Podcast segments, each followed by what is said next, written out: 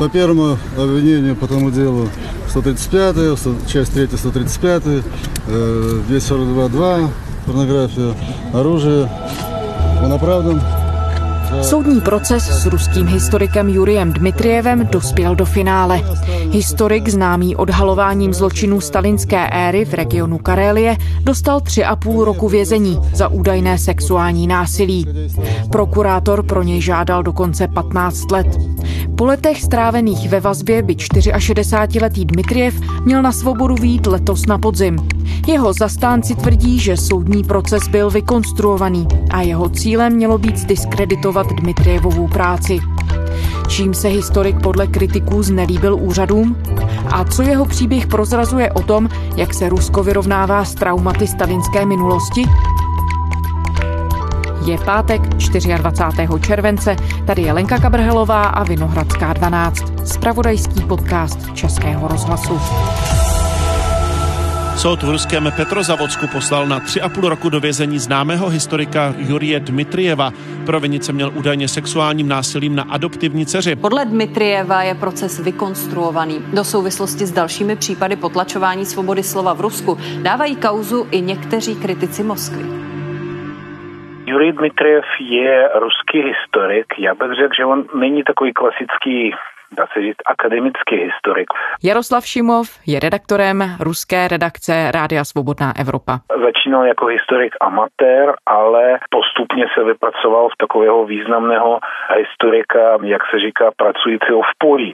Tím myslím, že on hodně času a úsilí věnoval hledání míst masových hrobů, které zůstaly po stalinském teroru v jeho rodném regionu, což je Karelie. Karelie je autonomní republika, součást Ruské federace, která je na severu Ruska, u hranic s Finskem, na severu od Petrohradu.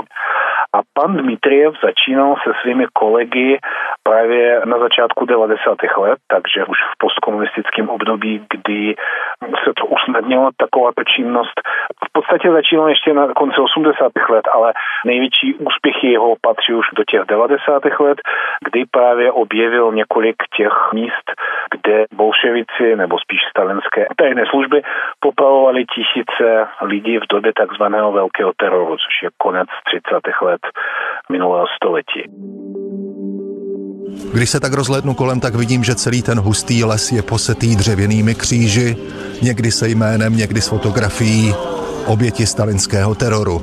Mezi ty objekty, které pan Dmitriev a jeho kolegy objevili, nejvýznamnější jsou Sandarmoch, to je les v jednom z regionu Karelie, a Krasný Bor. To jsou dvě nejvýznamnější místa někdejších poprav. Toto masové pohřebiště, masové popraviště našli až v roce 1997. Je tady téměř 300 jam, ve kterých leží oběti politických represí roku 1937 a 38. Bezpečnostní úřady tehdy zadrželi na milion 800 tisíc lidí. Hnutí Memoriál odhaduje, že nejméně 700 tisíc lidí jich tehdejší tajná služba popravila. A právě o Sandarmochu Jurij Dmitriev napsal posleze knihu Sandarmoch místo poprav a pak druhou knihu Sandarmoch místo paměti. Ta druhá byla jim napsána už v vyšetřovací vazbě a stal v rámci svého regionu dost známou osobností, v rámci celého Ruska poměrně známou, ale samozřejmě celoruský význam nebo celoruskou publicitu mu přineslo bohužel jeho soudní pronásledování, které začalo v roce 2016. Jurij Dmitriev patří k těm lidem, kteří pracují v rámci společnosti Memorial, což je velká ruská organizace zabývající se jak historickou paměti a především právě problematikou spojenou se stalinskými represemi a taky zároveň činnosti historicky vzdělávací a částečně taky i obranou lidských práv. Pan Dmitriev se časem stal předsedou karelského oddělení společnosti Memorial, takže má v podstatě status jako historik a jako člen memoriálu a aktivist, dá se říct do jisté míry, nutí na obranu lidských práv. Сейчас в Карелии примерно ну, четверть, если не больше, Zhruba čtvrtina současných obyvatel Karélie, možná dokonce více, jsou potomky nuceně přesídlených sovětských občanů. Chci, aby pamatovali na své babičky, prababičky, pradědy, které sem poslali budovat socialismus. Někdy je potřeba setřásat hlasy lidí s vášnivou komunistickou minulostí, kteří si stěžují, že se naschvál rýpu ve špíně a vytahují špinavé prádlo. Ale tohle je naše historie, nijaký neunikneme. A když hlavní čekista začne říkat, že je nástupcem legendární, zasloužilé organizace, která se nikdy ničeho špatného v této zemi nedopustila, tak pro něj mám pár otázek. Pracuju s různými diasporami, které říkají, že se cítí být součástí tohoto národa a já jim říkám, část vašeho národa zastřelili v Sandarmochu a to lidi postupně sjednocuje. Ve chvíli, kdy je to organizovaná skupina a je jedno, jestli je to klub milovníků koček, rázem jsou to lidé, které sjednocuje nějaká myšlenka a to je pro státní moc vždycky nebezpečné.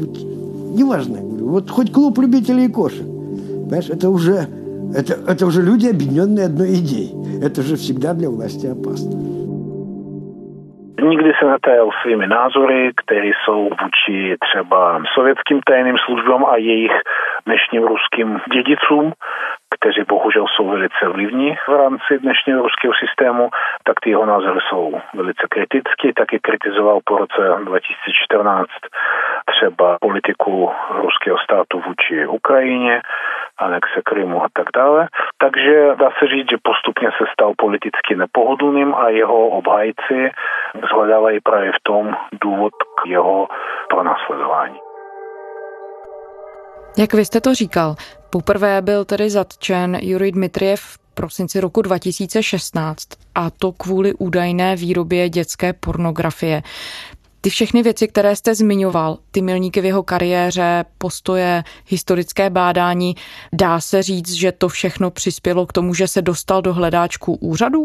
Právě jeho zastánci to tak tvrdí a myslím, že je hodně důvodů dávat jim za pravdu.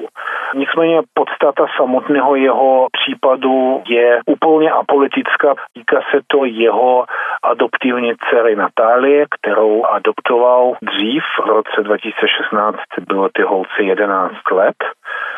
A je tam spousta takových trochu podivných a složitých okolností, jak vlastně úřady přišly na ty fotografie, které Dmitriev nepopírá, ale samozřejmě potom v průběhu několika expertíz experti došli k závěru, že o žádnou pornografii se nejedná.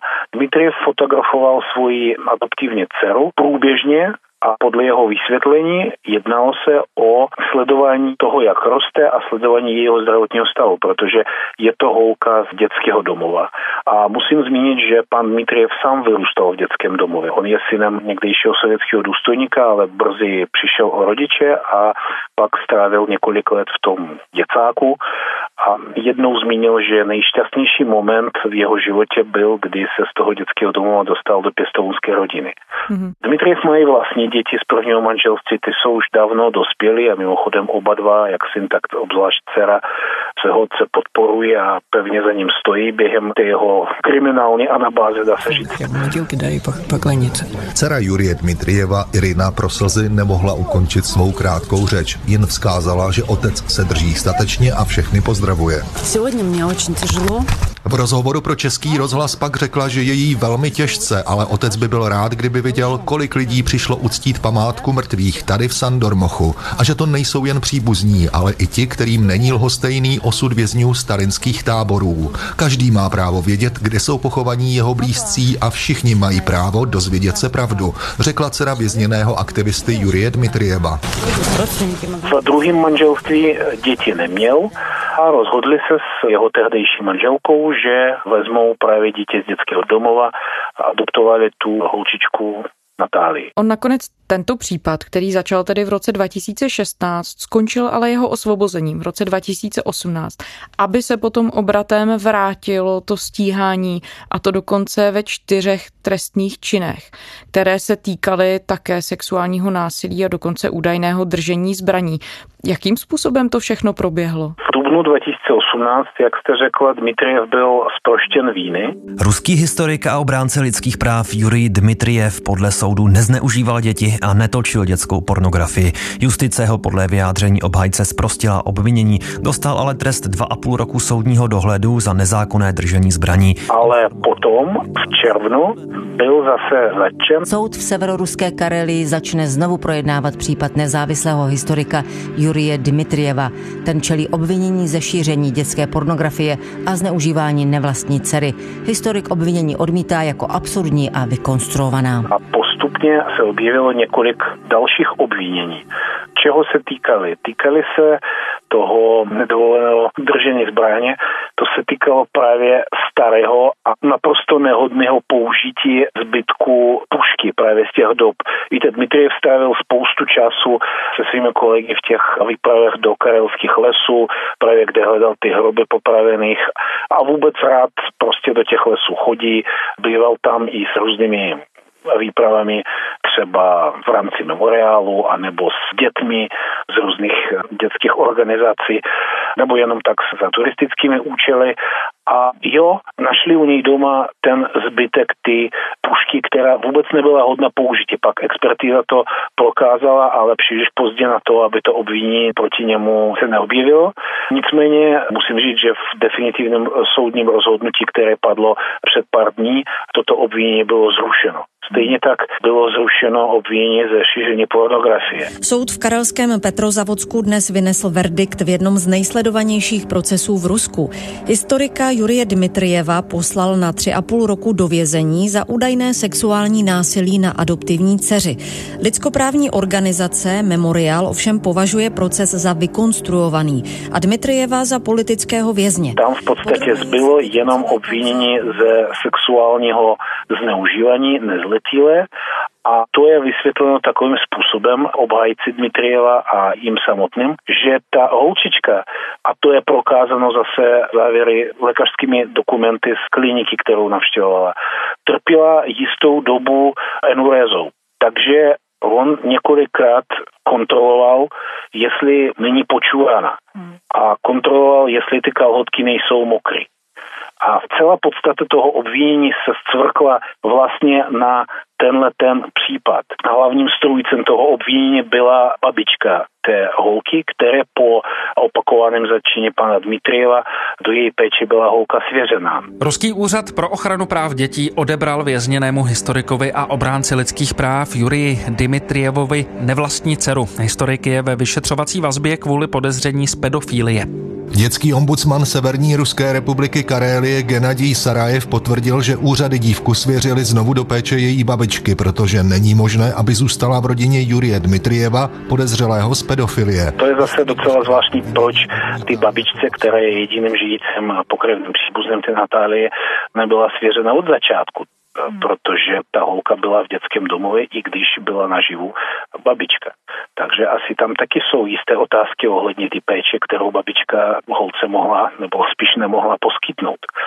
Tím pádem vlastně celý ten bizarní příběh pokračoval další dva roky a v průběhu celého toho období, jak první kauzy, která skončila s proštěním viny Jurie Dmitrieva, tak v průběhu druhé kauzy, která se táhla právě do července letošního roku, Dmitriev byl ve vyšetřovací vazbě, takže strávil tam dohromady tři roky. On tedy nakonec dostal trest ve výši tři a půl roku a jak říkáte, tak strávil v té vazbě tolik času, že může domů výjít už na podzim.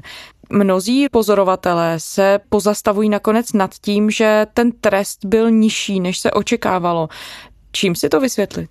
Ano, existuje takzvaný článek 64 ruského trestního zákonníku, který říká, že ve většině případů, když je pronesen nějaký trest, nějaký rozsudek, tak výše toho trestu může být nižší, než ten článek trestního zákonu má napsáno ale v případě, když se objeví nějaké mimořádné okolnosti.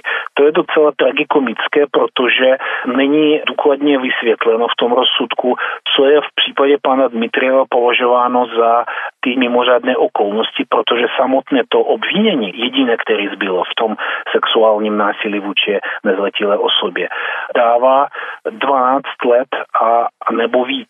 Takže to je hluboce pod tou dolní hranicí. To je hluboce pod tou dolní hranici a proto obhajce pana Dmitrieva advokát Anufriev, stejně jako účastníci ty rozsáhlé společenské kampaně na obranu pana Dmitrieva, říkají, že je to vlastně důkaz toho, že nezjistili nic.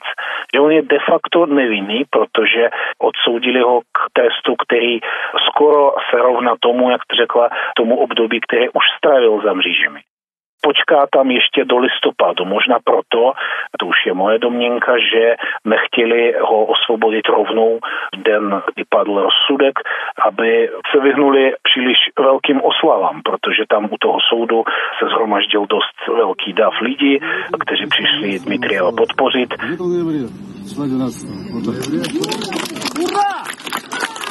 v listopadu vyjde trošku už do té doby ta ozvěna nebude tak silná, možná ho pustí, já nevím, z vězení nějakými zadními vrátky, prostě nebude to mít takový společenský velký ohlas. Ale je tady ještě jedna velice důležitá skutečnost. Ruské soudy velice málo kdy sprošťují člověka viny. Proto už ten první rozsudek ospravedlňující Dmitrieva v roce 18, to bylo jak výbuch bomby, protože podle statistik něco kolem 2% nebo tak nějak rozsudku, který vynáší ruské soudy, jsou rozsudky sproštění viny obžalovaného. Takže většinou je to výrazný trend člověka obvinit, přiznat vinem a odsoudit. Takže v tom případě opravdu poměrně nízká výše toho trestu a to, že Dmitriev se má dostat ven z vězení poměrně brzy, znamená v očích jeho stoupenců, že je to takový jaksi uznání toho, že nic proti němu ve skutečnosti nenašli a všechno to bylo vycucano z prstu lidově řečeno. Jak jste říkal, ten případ vzbudil velkou pozornost. I mezinárodní letos v zimě se obrátila řada významných osobností právě i ze zahraničí přímo na ruského prezidenta Vladimira Putina se žádostí o zastavení historikova stíhání. Tak myslíte, že tohle všechno mohlo sehrát roli? Do jisté míry určitě, i když upřímně řečeno celý politický trend v poslední době v Rusku je takový, že úřady Kremlem počíne a úřady nižších úrovní konče ostentativně nevnímají těch mezinárodních hodnocení nebo kritiky ze zahraničí a říkají tomu, že je to všechno spolitizováno a že je to jaksi snaha o omezení ruské suverenity a vmyšování do vnitřních zpráv a tak dále a tak dále. Celé kauze Dmitriev základní podivná věc je to, že jeho aktivity a to, jak pomohl opravdu zachránit památku těch obětí stalinského teroru, nejsou až tak v rozporu s tím, co hlásá Putinův režim. Ten vztah dnešní ruské vlády, nebo spíš prezidenta Putina k tomu stalinskému období, on je poměrně rozporuplný. My знаем, во всяком случае сегодня, очень многие стороны советского режима. Знаем Сталина, да? Так, как раньше мы его не знали. On uznává třeba zásluhy Stalina jako vítěze ve druhé světové válce, ale vícekrát kritizoval stalinské represe a zúčastnil se osobně i různých pětních zhromáždění nebo bohoslužeb na památku oběti stalinského teroru. Знаем, что это был диктатор, тиран. Я очень сомневаюсь, чтобы Сталин в а, весной 45 -го года, если бы у него была атомная бомба, применил бы ее против Германии. Putin alespoň navenek nepůsobí jako stalinista, takže já bych chtěl se vyhnout nějakému zjednodušování, že tohle je pomsta Kremlu, já nevím, historiku, který se zabýval nepříjemnými pro státní moc stránkami ruské minulosti. Možná spíše je to pomsta nějakých čekistů lokální úrovni toho FSB, tajné policie, kde jsou možná opravdu nějaké vyloženě stalinistické živly a tak dále. V tom všem je hodně otázek, které nejsou zodpovězeny a nevím, jestli vůbec někdy budou zodpovězeny. Co se týká důvodu, proč došlo k pronásledování pana Dmitrieva. Byl nepohodlný, to je jasné z jeho názory, ale takových lidí je v Rusku víc než jen pan Dmitriev. No jak to říkáte, ústřední otázka pro všechny pozorovatele asi je, čím mohl Například objev největšího popraviště stalinského režimu v regionu Karélie, ale všechny i ty další objevy, bádání a aktivity pana Dmitrieva popudit úřady v Karélii. Dá se třeba i nad tím pozastavit z hlediska toho, jak důležitým regionem Karélie byla během toho stalinského režimu pro sovětskou moc? Jak moc na ten region stalinské represe dolehly?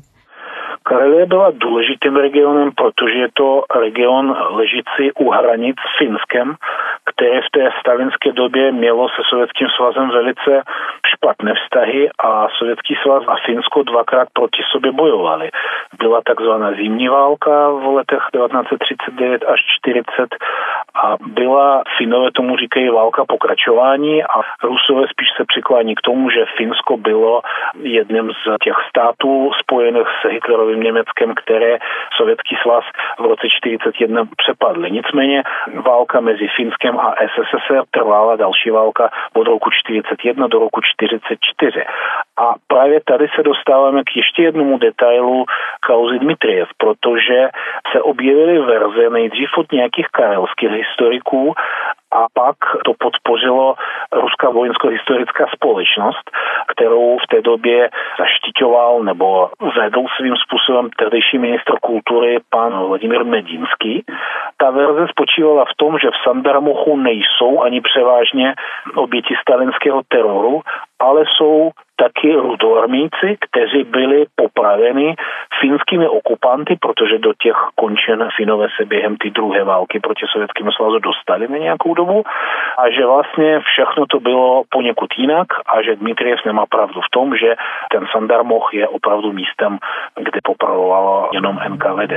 Z místa posledního odpočinku obětí stalinských represí se totiž Sandarmoch tak trochu změnil v bojiště o výklad dějin. V loňském roce tam probíhala taková zvláštní nová akce, ale ze strany takové jako státní ruské vojenské společnosti, která přijela na místo do Sandarmochu a začala tam provádět vlastní eh, vykopávky. Eh, během prvního dne hned údajně vykopala několik, eh, několik ostatků, o kterých prohlásila, že to jsou příslušníci rudé armády zastřelení Finy během finské války. Říká Štěpán Černoušek, badatel a předseda Združení Gulag CZ.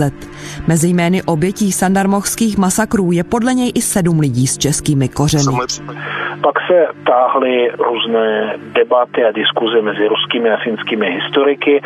Ta vojensko-historická společnost tam poslala dokonce výpravu, která se snažila zjistit, jestli opravdu nějaké stopy finského teroru, dá se říct, tam jsou.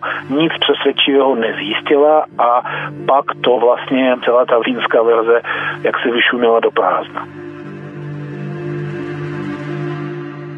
Tenhle případ nám odhaluje několik rovin současné ruské společnosti. Jednak poukazuje na fungování ruského soudnictví, jednak se týká vztahu k sovětské historii a jednak se asi také dotýká toho tématu regiony versus Moskva. Co se děje v regionech a jakým způsobem na to může hledět Moskva. Když se zastavíme u toho momentu náhledu na vlastní historii, tak proč je pro ten současný režim, i když jste říkal, že jeho vztah k sovětskému fungování je velmi rozporuplný, ale proč je pro současný režim tak důležité vyhnout se debatě o sovětské minulosti, vyhnout se novým nálezům a objevům? Víte, je to opravdu trošku schizofrenický vztah dnešní ruské vládnoucí vrstvy vůči ruské historické minulosti. Spočívá to v tom, že ideologie putinovského režimu je něco jako takový zvláštní mix. Mix obdivu vůči carské říši ale zároveň i částečného obdivu vůči říše Stalinové. Zatímco třeba Lenin a bolševici jsou kritizováni v rámci tohoto historického narrativu jako protistátní žily, kteří v podstatě sloužili nepřátelům tehdejšího Ruska, císařskému Německu v době první světové války a přispěli významnou mírou, nebo v podstatě osobně zlikvidovali tehdejší Rusko.